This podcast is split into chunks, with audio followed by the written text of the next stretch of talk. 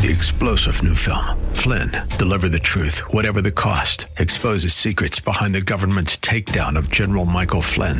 Flynn knew what the intel world had been up to. He ordered the first audit of the use of contractors. This set off alarm bells. He told the truth. He was the most dangerous person for Donald Trump to hire. They had to get rid of Flynn. Flynn, Deliver the Truth, Whatever the Cost. Available now. Watch it today. Go to Salem Now dot com. Salem Now dot com. I don't care what they might say, we love Jesus anyway. When we first meet Moses, we meet a brother that was slated to be second in command to Pharaoh. So he had a lot of ego going on at that time. But God had allowed the grace of his identity to emerge, and he came to realize he was more of a Hebrew than he was an Egyptian. That's what it means to be saved. When you're saved, you come to realize that you're more of a spiritual person than you are a carnal person. Did that make some sense? Lady, could you worship and adore a risen Lord?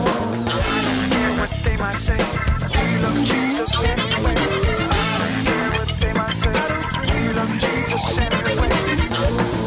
Hi there, and welcome to Way of Grace with Pastor Jesse Gastan from Grace Bible Church in Hayward and online at grace dash bible dot com.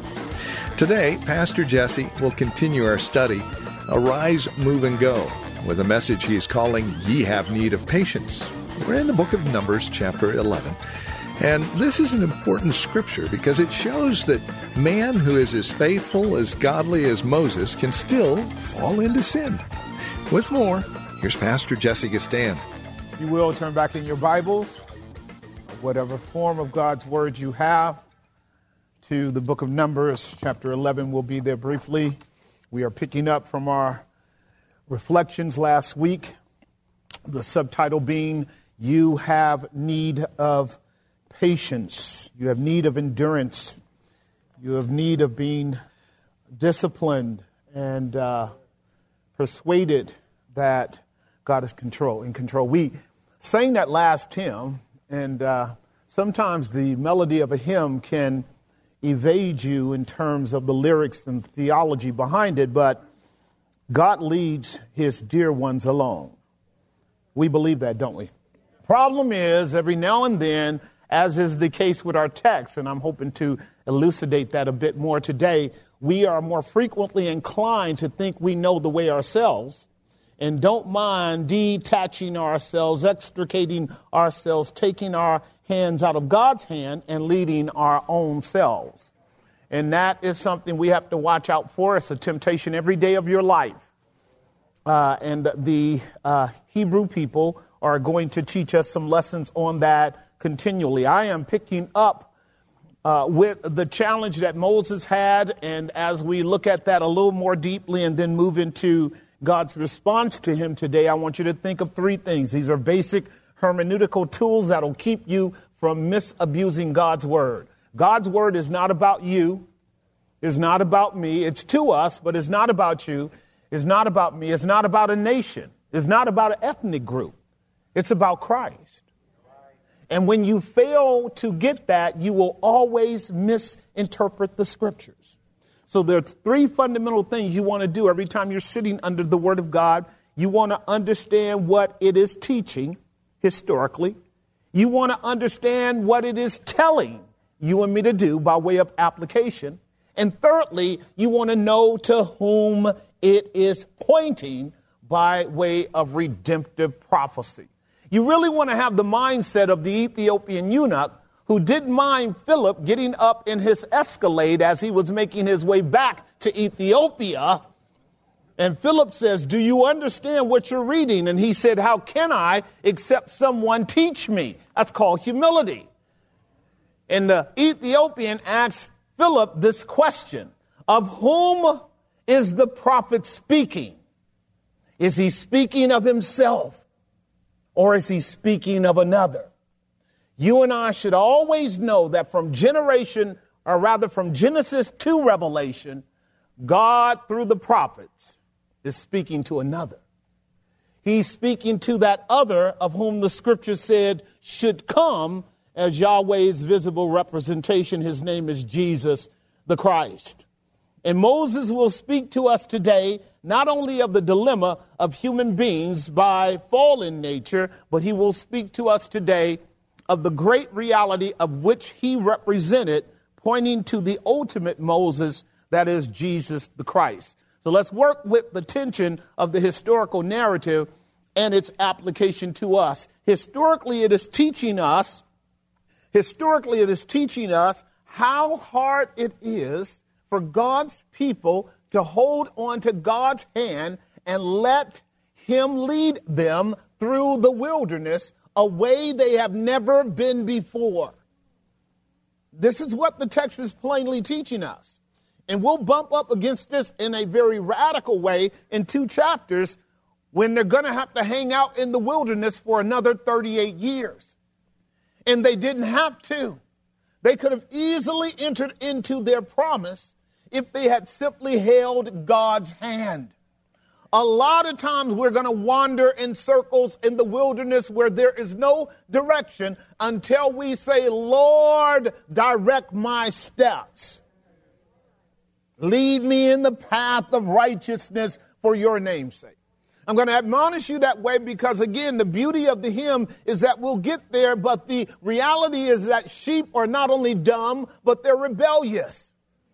And often the shepherd has to go catch up with his wandering, wayward sheep because they love getting lost. I think sometimes some sheep like to get lost so that Jesus can save them over and over and over again. This is what I would call a dysfunctional relationship with the Lord Jesus. Ah, you can test him if you want to, but he'll leave you out in that wilderness long enough for you to get cold and scared. And he'll let all of the predators run up on you and nibble at your feet and hands just to let you know you shall not tempt the Lord your God. But here in our text, I want us to quickly dive into what we should always do. As the New Testament writer said, those things that were written aforetime, Romans fourteen, five, were written for our learning that we through patience and consolation of the scriptures might have hope. So every time you come to church, you should learn something. God speak to me. It is also written in First Corinthians chapter ten, which is where we're going to go in the last portion of our text. These things were written to the intent that you and I should not engage in the same evil things that they did. So your Bible is written for you to learn, and your Bible is written for you to avoid doing what they did.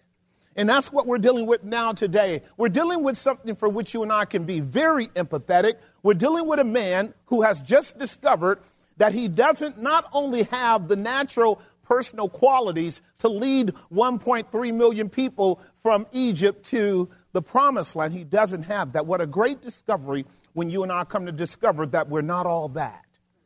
He doesn't have the ability in himself. He doesn't have the qualities in himself. He doesn't have the capacity within himself. And his uncle, his father-in-law, Jethro, let him know that back in Genesis eighteen. Did he not, son? Look, you can't do this long. I know it makes you feel good. The problem is, and I'm going to make application as we go because you know that's what I do.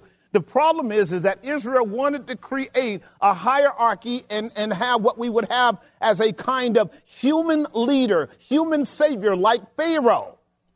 When all God was intending to do was lead them as their king and use Moses as his representative. Does that make some sense?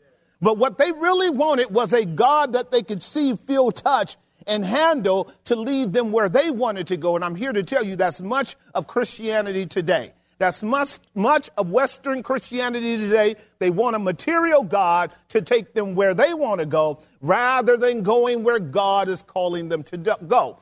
Now, whenever people set you up like that, and you and I have just a small measure of ego willing to allow people to platform us, don't think you don't. You do. You will let people platform you for five minutes. Some of you for longer than that. You feel like you're here for that reason, that you need to shine, you need to be elevated, you need to be lifted up, and all of us are tempted that way. If it wasn't for the grace of God, we'd snatch Jesus off the throne and sit on it ourselves. This is called the temptation of sin. This is what our first parents did. And I'm here to tell you that you want to you want to empathize and understand the struggle of Moses. You want to understand it. You want to understand it because Moses' struggle is your struggle. See, the same people that will lift you up and make you feel like you're all that will be the very people that will let you down. And the next thing you know, you're mad at them. But you really should be mad at yourself because you let them lift you up and make you something that you're not. Am I making some sense? All right, so let's go in on and work with this because I love me some Moses. The Bible tells me he's the meekest man in all the earth beside Jesus. Now, what makes him meek is that once he gets into trouble, he doesn't do like most of us do, put on fig leaves and blame somebody else. That's what my nation is doing right now, telling us to blame somebody else for our problems. Here, I must let you know, anytime you sit around simply blaming someone else for your problems, you'll never get out of the wilderness. What Moses teaches me is that he had come to discover that he was inadvertently bearing way too much weight. Now, God had put it on him on purpose. As I told you guys before, whenever you're in a position of mediation, when you're in a position of interceding or intervening, and that's what it means to be a parent. That is what it means to be a superior. That is what it means to be in a position where people are de- depending upon you. When they're depending upon you, you bear the weight of those people's responsibility on your shoulders. So I'm talking to moms, I'm talking to dads, I'm talking to people that are in positions of authority right now. You have a sense that you are responsible for the environment of the domain that you have been obligated to. Does that make some sense? However, what you can do is make the mistake that Moses is making and forget that God is actually the one that holds you up. And Moses came to understand that only after fourteen months in the wilderness. Now, brother Moses is a human being just like you and me. And when we first meet Moses, we meet a brother that was slated to be second in command to Pharaoh. So he had a lot of ego going on at that time. But God had allowed the grace of his identity to emerge, and he came to realize he was more of a Hebrew than he was an Egyptian. That's what it means to be saved. When you're saved, you come to realize that you're more of a spiritual person than you are a carnal person. Did that make some sense? Now, we still got a ton of Egyptian in us. I see it all over your bodies. A bunch of my saints are running around with Egyptian tattoos all over the place. I love you. I get it. I really do. You're still struggling with your Egyptology. I get it. But you're called to actually walk in a higher new man capacity, which cannot be seen with the naked eye. That new man must be comprehended by your character, by your calling, and by your relationship with God, not by tattoos on your body. Are y'all hearing what I'm saying? And so very now we we we we get you. You you you somebody lied to you about what you do with your body, and you you turned into a human totem pole. I get that. That's what Egyptians do. That's what we do. Okay? And so you still saved by grace. I, we get it. And you're gonna have to explain them tattoos. And I'm it's okay if you put some of the Christian ones on, because you got Christians doing that hybrid stuff right now as well. Um, but God had told Israel, don't you play around with those things, because I want people to know you for who you are in me. So Moses is struggling because Moses is discovering that the people that he is leading doesn't know God. And on this day, Moses was provoked to evil. Point number one. They provoked Moses to evil. Now, you have never been provoked to evil. You don't know nothing about being mad at nobody for no reason. You don't even understand what all this is about with Moses. Moses, you're supposed to be more grace than that. But y'all have to remember, Moses killed a brother. He had to do forty years in organic prison for anger. And uh, here he is. Right back at square one. Have you ever been that way? Have you ever been uh, in a lengthy journey with God, really enjoying your newness of life, that spiritual dynamic, and then come to discover you still got quite a bit of that old fella that you had to really overcome, still lingering in the chambers? He now, that old fella wants to now serve God. Y'all get that in a moment. That old fella wants to serve God now. He wants to serve God, and the text tells us in Numbers chapter eleven, verse ten, then Moses heard the people weep throughout their families, every man in the door of his tent, and the anger of the Lord was kindled greatly. We recognize that, don't we? God cannot countenance evil. God does not rejoice in iniquity. God will punish all forms of disobedience. But the last line said Moses also was what? And I began to work with you on how to properly understand that last week. The English translators did not do justice to the meaning of that Hebrew term. That Hebrew term literally means to do evil. To do evil. I shared with you in Genesis six, verse five, concerning the children of men, that God looked upon the sons of men on the earth and saw that the imagination of their hearts were only evil continually. Do you guys see the language? Only evil continually. And God was doing an x-ray of the totality of the society in Noah's day, where they were given over to all kinds of base evil. Now, God said this would happen when we ate of the tree of the knowledge of good and what? So now we know evil, don't we? And Jesus said it in Matthew chapter fifteen, out of the heart proceeds all manner of what? Evil. Evil thoughts. Adulteries, fornications, idolatries, blasphemies, anger, and all of that proceeds from our heart. You and I are just like Moses, are we not? Only on this day, Moses let this evil prevail. He let it prevail. And what I appreciate about Moses is, is that he allowed it to prevail, but he did something that most of us don't do. What Moses did was the noble act of self-regulation. The noble act of self-discipline, the noble act of self-reflection. A lot of times when you and I emote, we want to assert that our emotion, our emoting, our expressing outwardly, emotion means to move outwardly. We want to assert that why I am moving this way is because of somebody else. We love to do that, but the reality is, is most times, please hear me, most times, people can do wrong. That's their fault. They need to be dealt with that. But you're responsible for how you deal with it. Did y'all hear what I stated?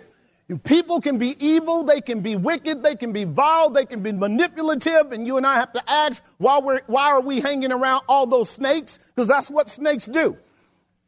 But when they bite you, you're ready to bite back. That means you're a snake just like them. And what I'm getting at is that we need to work through something that I don't think Americans do well at all. This is why we're buying into this foolish woke doctrine and falling apart, because we think we can solve our problems by blaming somebody else four hundred years ago for our present predicament. Nothing could be further from the truth. It's me, it's me, oh Lord, standing in the need of prayer. Right, so here's what I want you to capture. Here's what I want, to ca- want you to capture. If you're going to help somebody, if you're going to help anybody, you got to get right with God yourself. If you're going to help, in, if you if you collectively with the plane are going down because the pilots have been compromised, you got to put your oxygen mask on first and make sure you got enough of the Holy Ghost in you, and then go around helping other people as you prepare to exit that crashing plane. And so what Moses has done was capture the reality that what was going on inside of him was about him, not about them. And notice how he uses this. Again, this terminology is a, a very strong terminology, uh, piece of language. Notice how Moses deals with this. This is over in verse eleven. Look at verse eleven now. He says, and Moses said unto the Lord, wherefore have you afflicted your servant, referring to himself? And wherefore have I not found favor in your sight, referring to himself? That you should lay the burden of all this people upon me. So now here's what Moses is doing, and I shared this with you in our last outline. Moses has allowed the evil and the wickedness and the complaining and the murmuring of the people to get to him. Now, you and I are, are human beings, and we're very, um, we're very porous. You and I can't bear things long without it pouring into our character. And so over time, Moses let it seep into his mind and seep into his heart. And now he's doing something that's going to help you and I understand the principle of application around the nature of the gospel. Because Moses is a mediator. He's like a priest. You know, he's been running up to God and talking to God on the behalf of the people. He's been running down from God and talking to the people on the behalf of God. He's both a priest and a prophet, which all of us are called to be. Didn't I tell you that? Your role as a child of God is both prophetic and what? It's both priestly and what?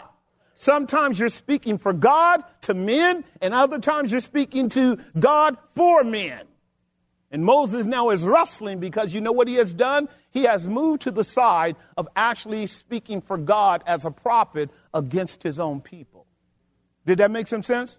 Now he's ready to side with God in the destruction of his own people. This here is something that Moses caught, and Moses recognizes that he needs to avoid complicity in the impulse to harm others in the name of righteousness. He needs to avoid the impulse of complicity to harm others in the name of righteousness. For those of you who know the gospel, I'm getting ready to help you. The gospel is very clear. There's none righteous, no, not one. There's only one human being on the planet that ever passed the test, and he's back in glory now. And his righteousness you and I need. But every time you and I exercise our own righteousness, we're going to get in trouble. Because our own righteousness never is on the side of God against us. It's always on the side of God for us, so that now we want to implement law to punish everybody else for what we think they did wrong. Am I making some sense? Now, Moses in your Bible is a great type of the law. Y'all know that. He's the lawgiver. Jesus said, you guys have Moses. That's what we call an adumbration to the law. That's a nomenclature that covers the law. John said it in John chapter one seventeen. Moses brought you the what? But grace and truth comes through Jesus. So we teach that Moses is a type of the law. He is, because God gave the law by legislation through him. God told Moses to execute that law. That law was designed to bring Israel into the promised land. You and I learned that there is a righteousness in the law, have we not? But something you are learning through the personality of Moses around the law, and that's this. Moses is starting now to de- he's starting now to demonstrate what it means to be a self-righteous judge based on law apart from grace. See, Romans chapter four, verse fifteen teaches us that the role of the law works wrath. He teaches us this, that if you're going to be a lawyer, if you're going to be somebody that constantly wants to bring people under judgment, you're going to become a Pharisee. And when you're a Pharisee, you're going to be imp- implementing the law only to punish people that you find guilty of that law and somehow excuse yourselves. Am I making some sense? This is why Jesus said, he that is without sin, let him do what? Cast the first stone. So here Moses is struggling with an internal dynamic to want He wants the very people that God is leading him to lead them to the promised land to go to hell. Now, again, I know these kind of things don't rest in your bosom. You've never said in your heart to hell with him or to hell with us. Not y'all. Y'all good Christian folk. Good Christian folk. It never has emerged in your heart to do that. But, but Moses is struggling with that. Listen, Brother Herman, no, Moses called it. See, the average Christian wants to vent it. They, they, they want somebody to know how holy they are in their holy indignation against somebody else. This is dangerous in the home. This is dangerous in the home. This is dangerous in the home. Mom and daddy can teach their kids to be self-righteous by how they are with each other. See, once you start slinging the sword around, everybody can find a sword. The children can find swords against the parents. And the parents can find, now everybody in the house is jabbing each other, fighting. Now the house is supposed to be the kingdom of righteousness, peace, and joy. But I walk by your house. You're a Christian. I'm walking by your house, and I'm seeing kids flying over with Superman punches at dad. And y'all supposed to be enjoying the grace of God. What you have done is lost your mind. Well, you are listening to Way of Grace with Pastor Jesse Gastan from Grace Bible Church here in Hayward. Closing out our time together today, we invite you to reach out to us. Let us know how the program encourages you in your walk with Christ. Questions, comments, prayer requests are always welcome. You can either write to us, give us a call, or stop by our website and drop us an email. Now, the best place to go, of course, is the website. Not only will you be able to write to us via email, you'll be able to get more information about who we are, what we believe, worship times, how to get here. grace dash bible dot com is our website. Again, that's grace dash bible dot com. If you wish to give us a call, the number is five one zero, eight eight six, nine seven eight two. That's five one zero, eight eight six, nine seven eight two. If you're writing to us, our address is two two seven six eight Main Street. That's two two seven six eight Main Street, here in Hayward, the zip code nine four five four one. That's two two seven six eight Main Street, Hayward, California, nine four five four one. One final note as we close out our time today, this program is listener-supported. If you wish to partner with us, we would be more than grateful. This broadcast airs throughout the Bay Area, as well as online, impacting thousands for the sake of Christ. And that is our hope and our goal. If you'd like to partner with us along those lines, feel free to write or give us a call. No gift is too large, no gift too small, whether a one-time gift or a monthly support. You're more than welcome to reach out. We would love to partner with you as we minister the gospel of Jesus to the Bay Area and the World Wide Web. Thank you for spending time with us today. Until next time, may Christ be your way of grace. I don't care what they might say, we love Jesus anyway. I don't care what they might say, we love Jesus anyway. Three-star General Michael J. Flynn, head of the Pentagon Intelligence Agency, knew all the government's dirty secrets. He was one of the most respected generals in the military. Flynn knew what the intel world had been up to. He understood its funding. He ordered the first audit of the use of contractors. This set off alarm bells. The explosive new documentary, Flynn, Deliver the Truth, Whatever the Cost, and covers the facts behind this scandal. Flynn told the truth. He was the most dangerous person for Donald Trump to hire. I find out the worst enemy that I'm going to face in my life is right here in America. They took my assessment and they wanted me to change it. And I was like, I'm not changing it. They had to get rid of Flynn. With in-depth interviews, archival footage, and never-before-seen personal records of the man behind the headlines. I just felt like I was drowning. Flynn, Deliver the Truth, Whatever the Cost. Available now. Watch it today. Go to salem now dot com. salem now dot com.